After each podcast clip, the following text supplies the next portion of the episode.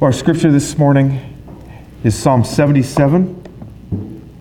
As you'll find as you go down this week's bulletin on your smartphone at svrc.org. The psalm was written by a man named Asaph. Asaph was one of the Levites appointed by King David to lead in song for the worship of God at the temple. And we find centuries after his death in 2 Chronicles chapter 29 verse 30 that King Hezekiah during his great revival in Israel recovered the songs or the psalms of Asaph. And inside that same passage in scripture we find that Asaph is called a seer, a word for prophet. And so we know that the psalms have a prophetic voice and that the psalms of Asaph properly included as inspired by God as we read this, understand that we have no clue what the trouble is that we'll read about in the first couple of verses that Asaph came across. We don't know what chased away the light, what brought him into the spiritual darkness that we're going to speak of this morning. But we do have in Psalm 77 something of a spiritual roadmap for ourselves when we find ourselves in this sort of a labyrinth of spiritual darkness. And we'll see the way that Asaph leads us through this. So, Psalm 77 in its entirety. I cry aloud to God, aloud to God, and he will hear me. In the day of my trouble, I seek the Lord. In the night, my hand is stretched out without wearying. My soul refuses to be comforted. When I remember God, I moan. When I meditate, my spirit faints. You hold my eyelids open. I am so troubled that I cannot speak. I consider the days of old, the years long ago. I said, Let me remember my song in the night. Let me meditate in my heart. Then my spirit made a diligent search. Will the Lord spurn forever and never again be favorable? Has his steadfast love forever ceased? Are his promises at an end for all time? Has God forgotten to be gracious? Has he in anger shut up his compassion? Selah. Then I said, I will appeal to this, to the ears of the right hand of the Most High. I will remember the deeds of the Lord. Yes, I will remember your wonders of old. I will ponder your work and meditate on your mighty deeds. Your way, O God, is holy. What God is great like our God? You are the God who works wonders. You have made known your might among the peoples. You with your arm redeemed your people, the children of Jacob and Joseph. Selah. When the waters saw you, O God, when the waters saw you, they were afraid. Indeed, the deep trembled. The clouds poured out water, the skies gave forth thunder. Your arrows flashed on every side. The crash of your thunder was in the whirlwind. Your lightnings lighted up the world. The earth trembled and shook. The, your way was through the sea, your path through the great waters, yet your footsteps were unseen. You led your people like a flock by the hand of Moses and Aaron. May God bless the hearing of his word and now its proclamation. See, this man, this Levite, Asaph, he's come into some sort of deep loss. He's come into these dark days in his spiritual life. And the closest we have of any explanation of what is going on with him is what he calls the day of my trouble. And he gives no further detail. We don't know if he's being persecuted. We don't know if he's been abandoned by his friends. We don't know if he's suffered the loss of a loved one, love of a loved one, and we don't know if maybe he's struggling with some sin that he hasn't quite brought to the surface and confessed to the Lord and known his forgiveness. And whatever led to the psalm, it seems that his remedy of prayer, at least in the first few verses, only made things worse. That it made him want to faint as he reached out to God. And so he struggles in this prison, if you will, of spiritual darkness. And as we go through this psalm, we can ask ourselves have we ever been there? Have you ever been in this situation where you feel distance from God with whom you had previously felt closeness and warmth and intimacy? Have you been in this situation where there's a chasm between you and the Lord and you can just sort of sense it, but you don't know what to do about it? You don't know what caused it. And you're trying to work it through, even as Asaph did, where he meditates in his heart.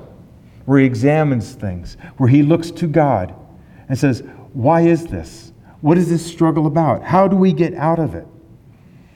Psalm 77 does give us something of a roadmap.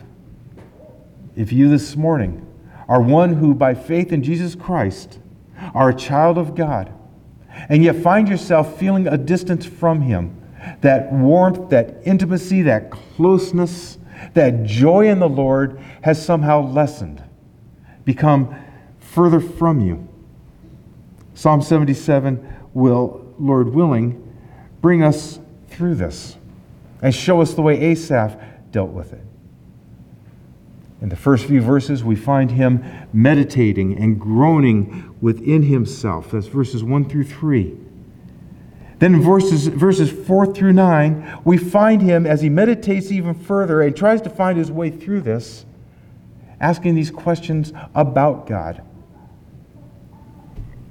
And then finally, there's sort of a breakthrough that begins in verse 10, which we'll come to.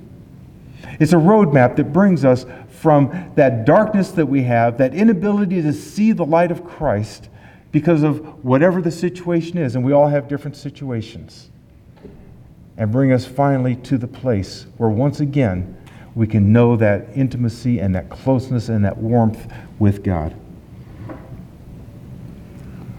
He begins with the bewilderment. He begins with bewilderment in the first few verses. I cry aloud to God, aloud to God, and he will hear me.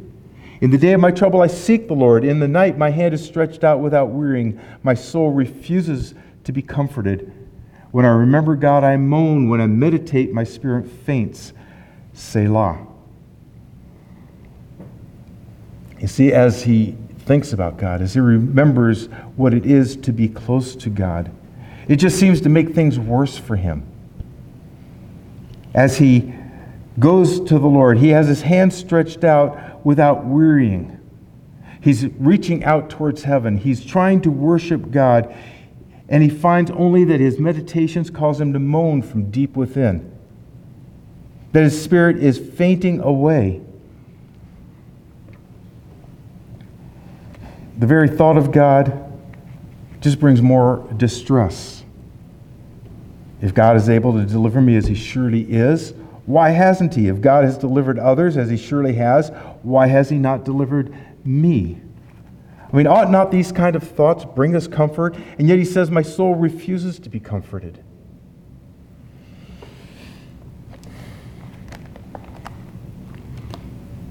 He's troubled by his thoughts. He says, I'm so troubled that I cannot speak. You know, he's troubled the way Pharaoh was in his dreams. Do you remember the dreams that led to the promotion of Joseph when Joseph was the only one who could interpret the dreams? It's that sort of a troubling. It's troubling the way Nebuchadnezzar was troubled by his dreams, which only Daniel could interpret. And in both cases, the relief of that trouble was so beneficial to these kings that in, ha- in turn, Joseph and then Daniel were promoted to be the second in those kingdoms. They were troubled this way. Daniel chapter, chapter 2, verse 3 says that sleep abandoned King Nebuchadnezzar's eyes. It's not that sudden, alarming thought that jolts you out of his sleep. This is more of an earthquake starting miles below the surface and rumbling. So as you're walking along, you can just feel a little bit of a shake, but not enough to stop you in your path. Until a week or a month later, all of a sudden there's a major earthquake. And you look back and you say, Oh, I remember when I got that first hint of it. That's what that slight little shaking was. And that's sort of what is happening here. Not that sudden alarming thought that jolts you awake, but deep down, this shaking, this growling, if you will, is something that starts to keep you awake even if you don't know what it is until it bursts forth and then does its damage. And then you look back and you say, Well, I could have guessed.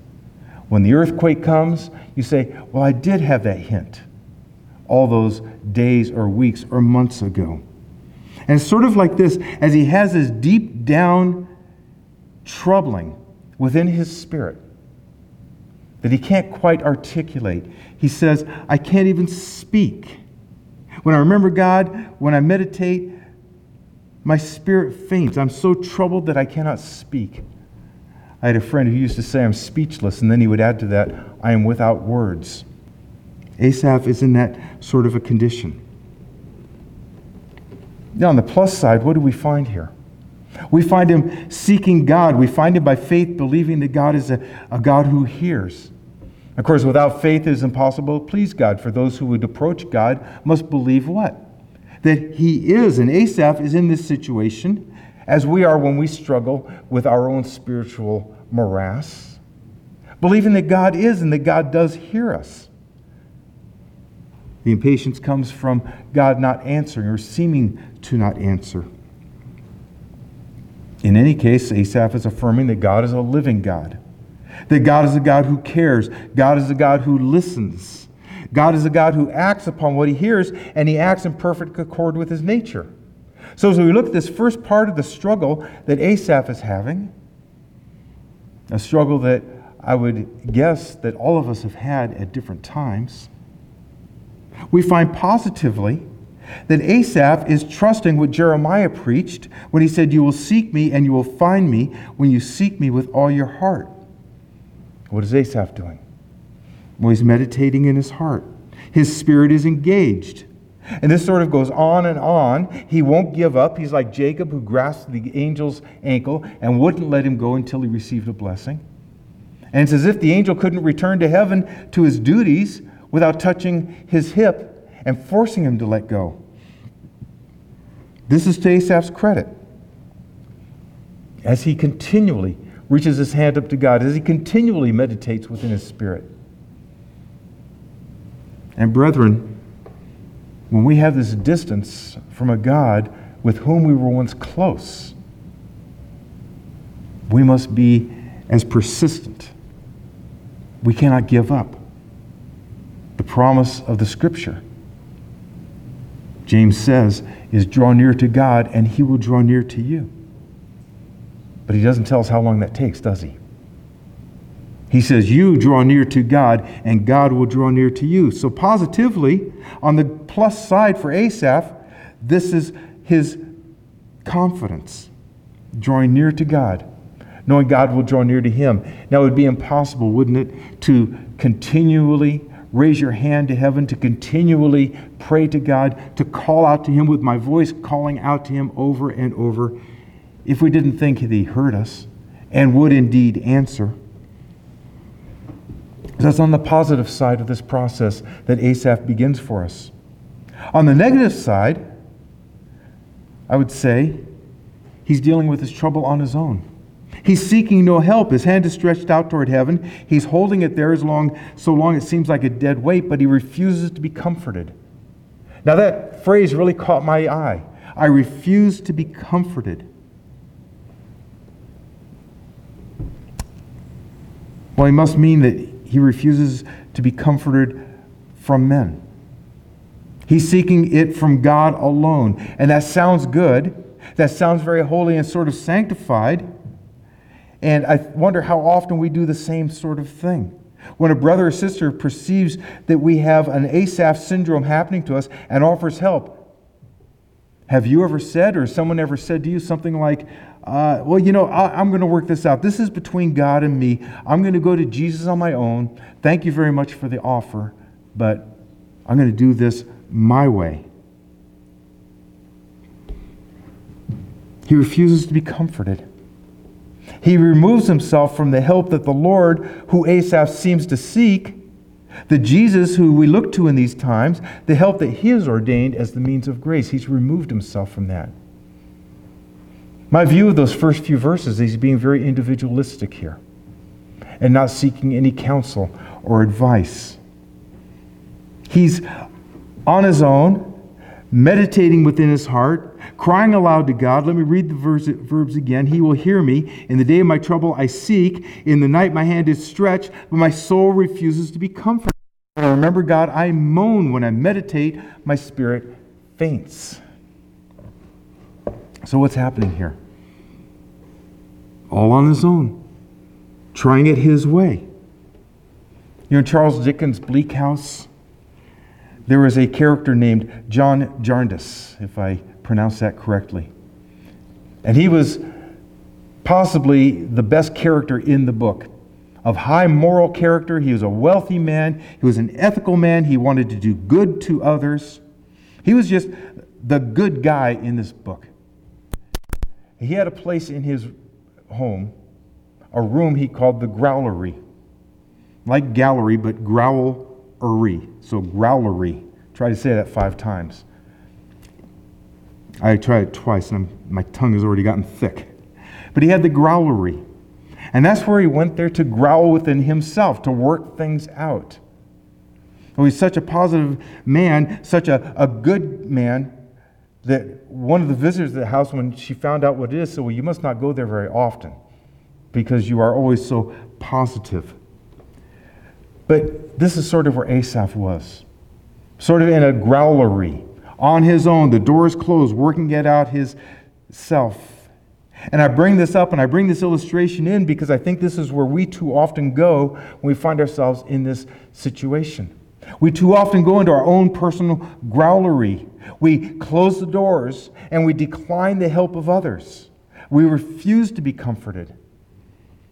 Perhaps it's because we cannot confess what we know to have caused this.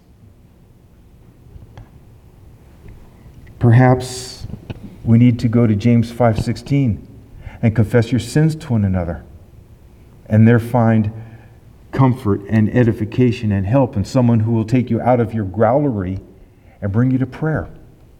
Remind you that if we confess our sins, He is faithful and just to forgive us our sins and cleanse us from all unrighteousness. But we too often stay in that room. We too often stay with Asaph in his own personal growlery, if you will. Just me and the Lord, me growling, the Lord not answering, me musing, the Lord sti- silent, me pouring my heart out, the Lord seeming to ignore, ignore my every supplication. Have you ever been there? Have you ever been in that situation where you have this trouble in your spirit from deep down within? You can't work it out. You go to God in prayer. You have your hand raised to heaven. You're not wearying. You're doing the things that the Bible would say. You're praying without ceasing and yet finding no comfort, finding no answer, finding no resolution.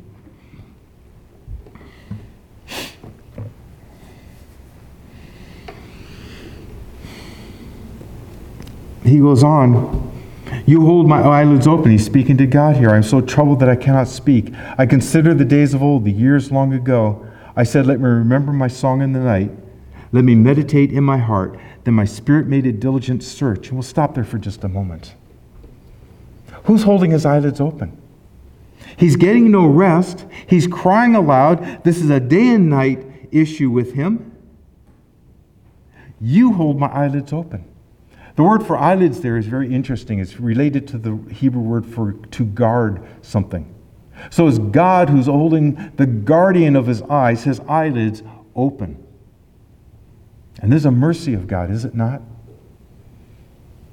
You know, when we're disturbed in our spirit like this, when we have this distance from God, we just want it to end. We just want to be able to sleep well, to wake up in the morning and get on about our business. We would say something like, Lord, right now what I need is a good night's sleep. I'll, de- I'll deal with things tomorrow. Excuse me. And then tomorrow comes by, comes around, and some tyrannical need exercises its dominance, and we don't deal with it. We'll deal with that, whatever it is, on another time, and we go off to bed again because we've got to take care of kids and we've got to get to, to our jobs and we have to do these things that are needful now. So again, we say, well, okay, Lord, you know, I know I'm stirred up in my spirit and I know I'm growing further from you and becoming colder about the things of Christ. But, you know, I've got a big day tomorrow. I have appointments to keep. So just a good night's sleep tonight, and, and I'll deal with this, and you see where this goes. And next thing you know, we've taken this trouble and we've blocked it off, we've compartmentalized it, we've put it on a shelf until we forget about it. And yet the issue is still there. And having not dealt with that issue, that progress in edification in Christ is denied us. We've denied it ourselves. He says, You are keeping my eyelids open. The Lord, for the sufferer's own good, is guarding him from shutting out the turmoil. Now, we don't like to have this turmoil, do we? We don't like to have these issues come up and be unresolved. It makes us uncomfortable. It makes us lose sleep. It distracts us. But it is God's mercy that does this. Psalm 27 says, So he gives his beloved sleep. I would argue from Psalm 77, he gives his beloved not sleep. He keeps you awake because he knows what is good for you. He keeps you awake so you will deal with whatever the issue is that has stirred your spirit the way it's been stirred. This is a mercy of God. This is something that only the believer in Christ Jesus can go through. This suffering, this misery, this hard time. Why is that? Because by faith in Christ and repentance toward God, you know God. Because if you are a child of Christ, having repented of your sin, you have the Holy Spirit within you. You know what it is to be close to God. And when your nearness to Him seems to widen, you miss something because you once knew it. For those who believe not in the Lord Jesus Christ, they have no relationship with God. If you do not have faith in the Lord Jesus Christ, if you have not repented of your sin and come to God in Christ's name, you don't have that sort of a relationship with God to miss in the first place. If you are a believer in God, don't deny this difficulty to yourself. Because only you, as a believer in Christ, can miss that relationship with God. And only you, as a believer in Christ, can work things out with the Holy Spirit within and come to a better place. Turmoil is a blessing because it forces you to continue the search for relief, to find God's answer to the relief.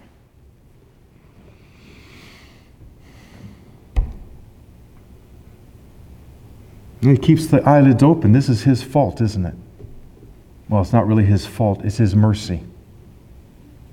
But often we look at something like that, we think, well, it would have been better if, if the Lord hadn't revealed himself because then I could remain satisfied with the trifles of this world. If he had not caused his glory to pass by Moses, then maybe he'd have been satisfied to move ahead without his presence.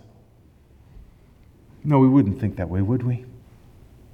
No, a turmoil of spirit is to our benefit if it comes from the absence of something precious which is your previously known intimacy with God.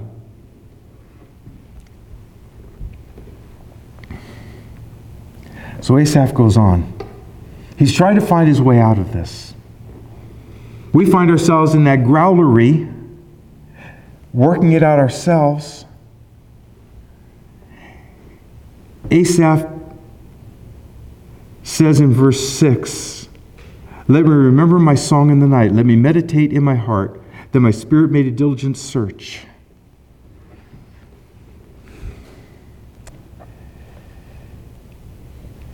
He's remembering what it was like to be close to God. He's searching within to bring back that flavor so that he can remember it once again and go back to it and have it again. He's meditating in his heart. And he's making this diligent search. And I want you to see that once again, he's on his own. He doesn't seem to be seeking any counsel. He's looking within his own heart. He's remembering his own personal history. He's wondering what went wrong. And he asks these questions in verses 7 through 9. Now, it's going to be six individual questions, but they're really three questions in pairs. Will the Lord spurn forever and never again be favorable?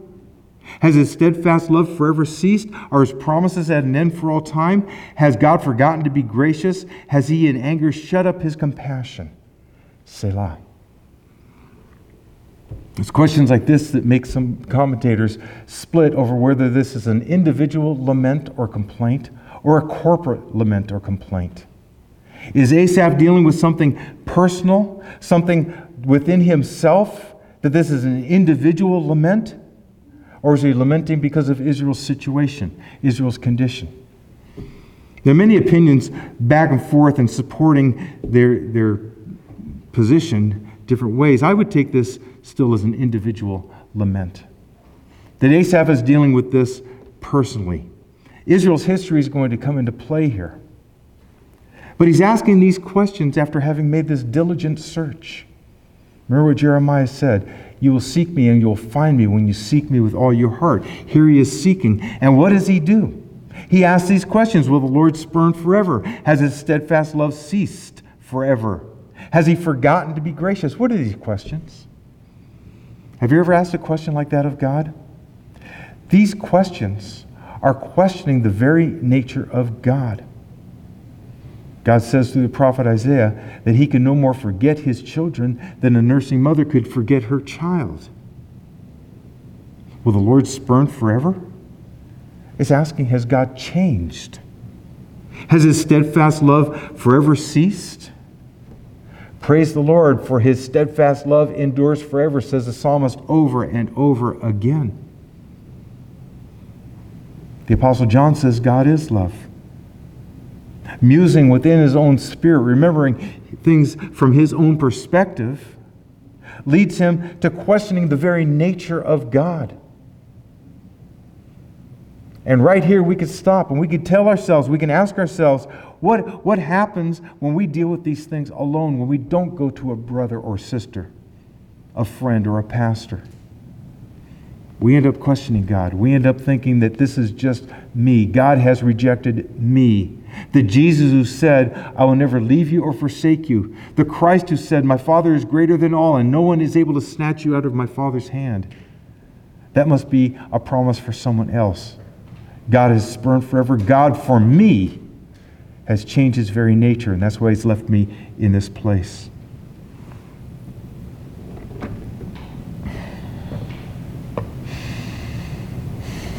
This is as to say that it's God's fault, and that God has, for me, become a different kind of God.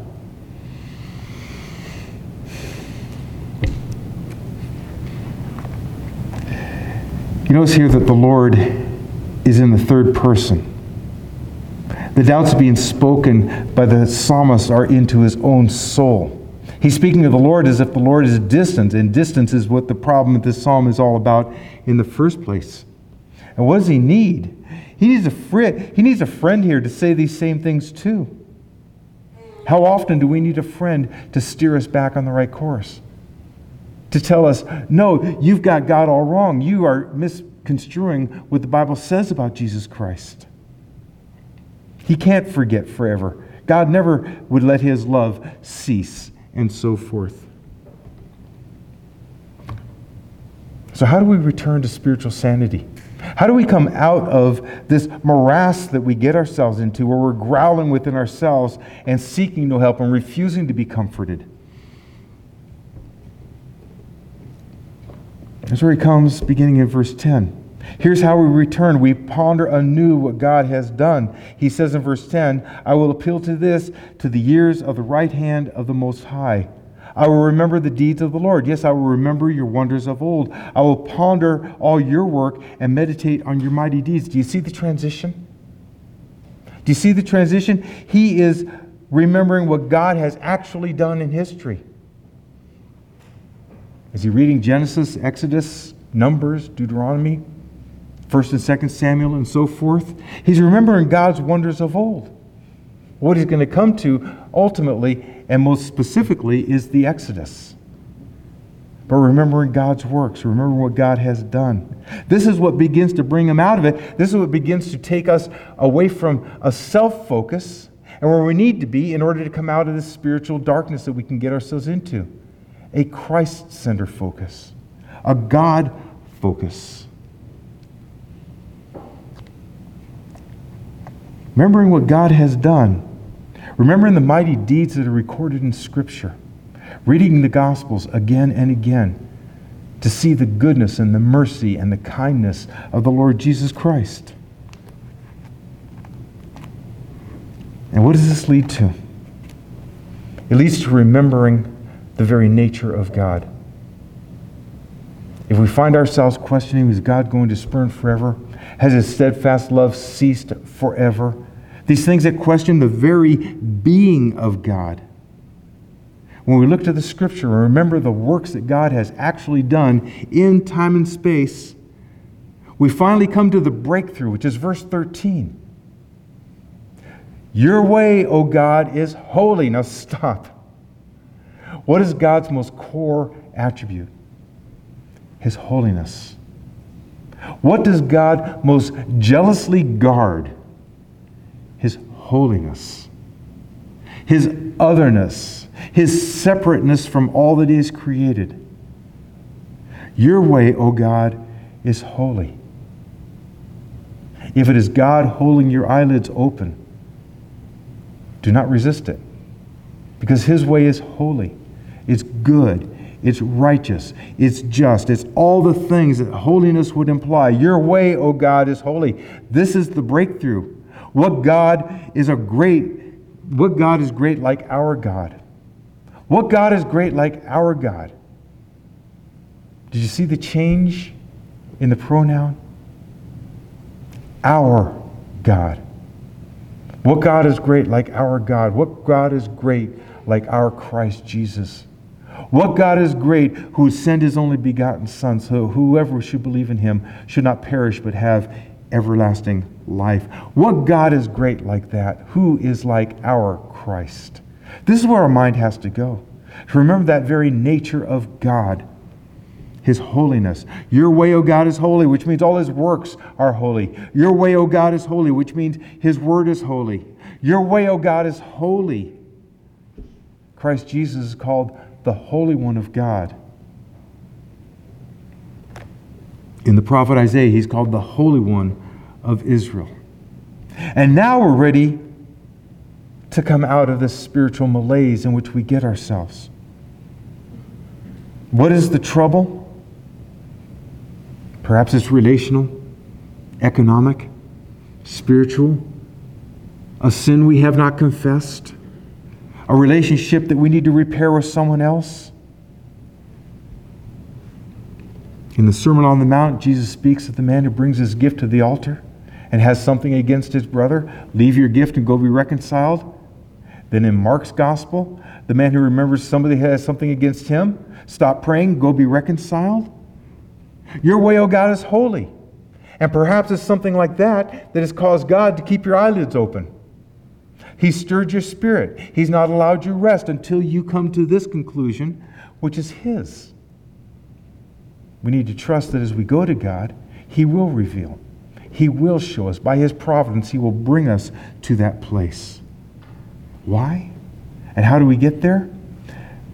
Not by looking within ourselves, not by putting God in our box, not by seeing Him from our perspective, but from His perspective. From the Scripture says, Your way, O God, is holy, and there is no God who is great like our God.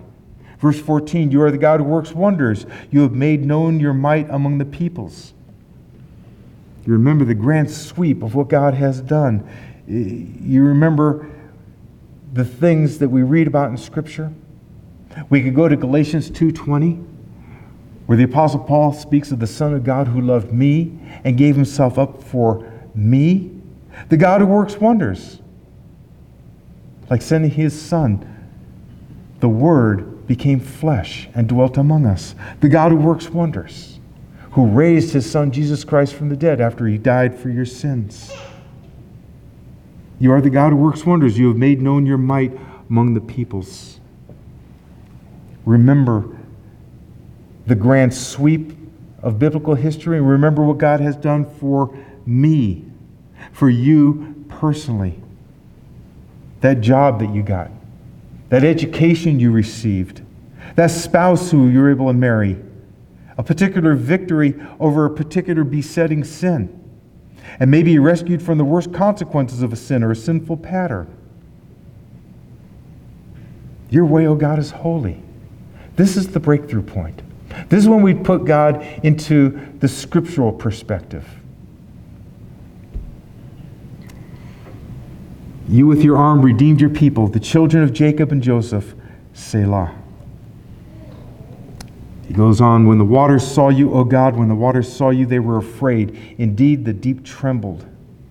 The clouds poured out water. The skies gave forth thunder. Your arrows flashed on every side. The crash of your thunder was in the whirlwind. Your lightnings lighted up the world. The earth trembled and shook. Your way was through the sea, your path through the great waters, yet your footprints were unseen. What was he speaking of there? He's speaking of his history with God's people. This is the Exodus. When the waters saw you, O God, when the waters saw you, they were afraid. Well, waters can't really be afraid, can they? What does he mean here? That the waters obeyed the voice of God. This is the Red Sea parting so that the children of Israel could walk through. When the waters saw you, O God, they were afraid. This is Jesus walking out on the water and saying to the storm, Be still. And the waters were afraid to give one more drop of water into the apostles' boat. Remember how God has redeemed his people, the Exodus that is referred to here in these verses, which is only a picture of the Exodus that Jesus Christ accomplished on our behalf, where the Israelites went through the Red Sea and it crashed down again over Pharaoh's army. And Moses was able to say, this people, these Egyptians you see now, you will never see again. These are the great works of God. What great works of God do we have to look back on? If we say, Your way, O God, is holy, we know it's He who held our eyelids open, and know it's He who gave us the spiritual turmoil. What about the resurrection of the Lord Jesus Christ? What about that great work by which we know that our salvation is secure?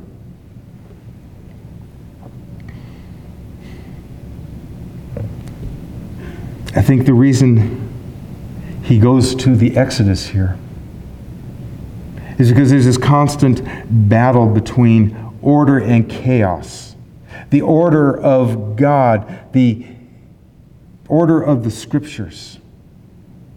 God is not a God of disorder, but of order, not a God of confusion, but of decency and orderliness. the chaos that we can feel in our souls when we're growling within ourselves is something we need to be able to come out of. We need to be able to follow this roadmap and go from growling within ourselves to remembering God within our own perspective, and finally to saying His way is holy and remembering the works that He has done, and all His works are consistent with His nature.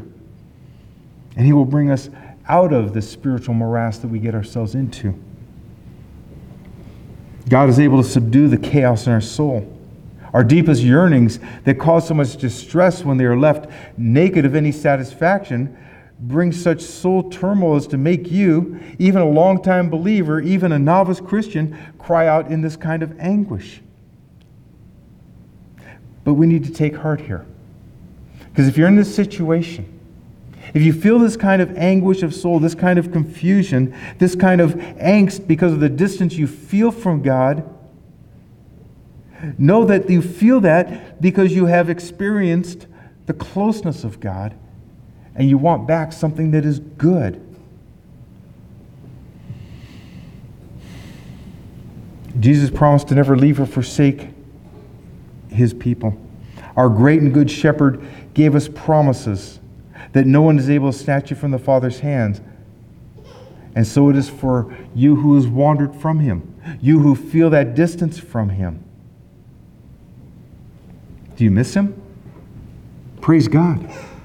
Because he's worth missing. Are you troubled in the night? Praise God. And may we never sleep again until we do business with the Lord Jesus Christ and resolve whatever this issue is that is stirring up our spirits. You miss him because you know him. Missing him is a sign that you have a true and saving faith. That's why your heart breaks to be far from him and to feel far from his presence.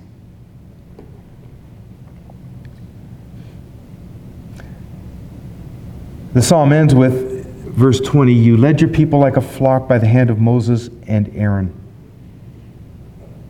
God takes care of his people. And as hard as it may be to go through this sort of a spiritual discipline, God is leading you by the hand of Christ.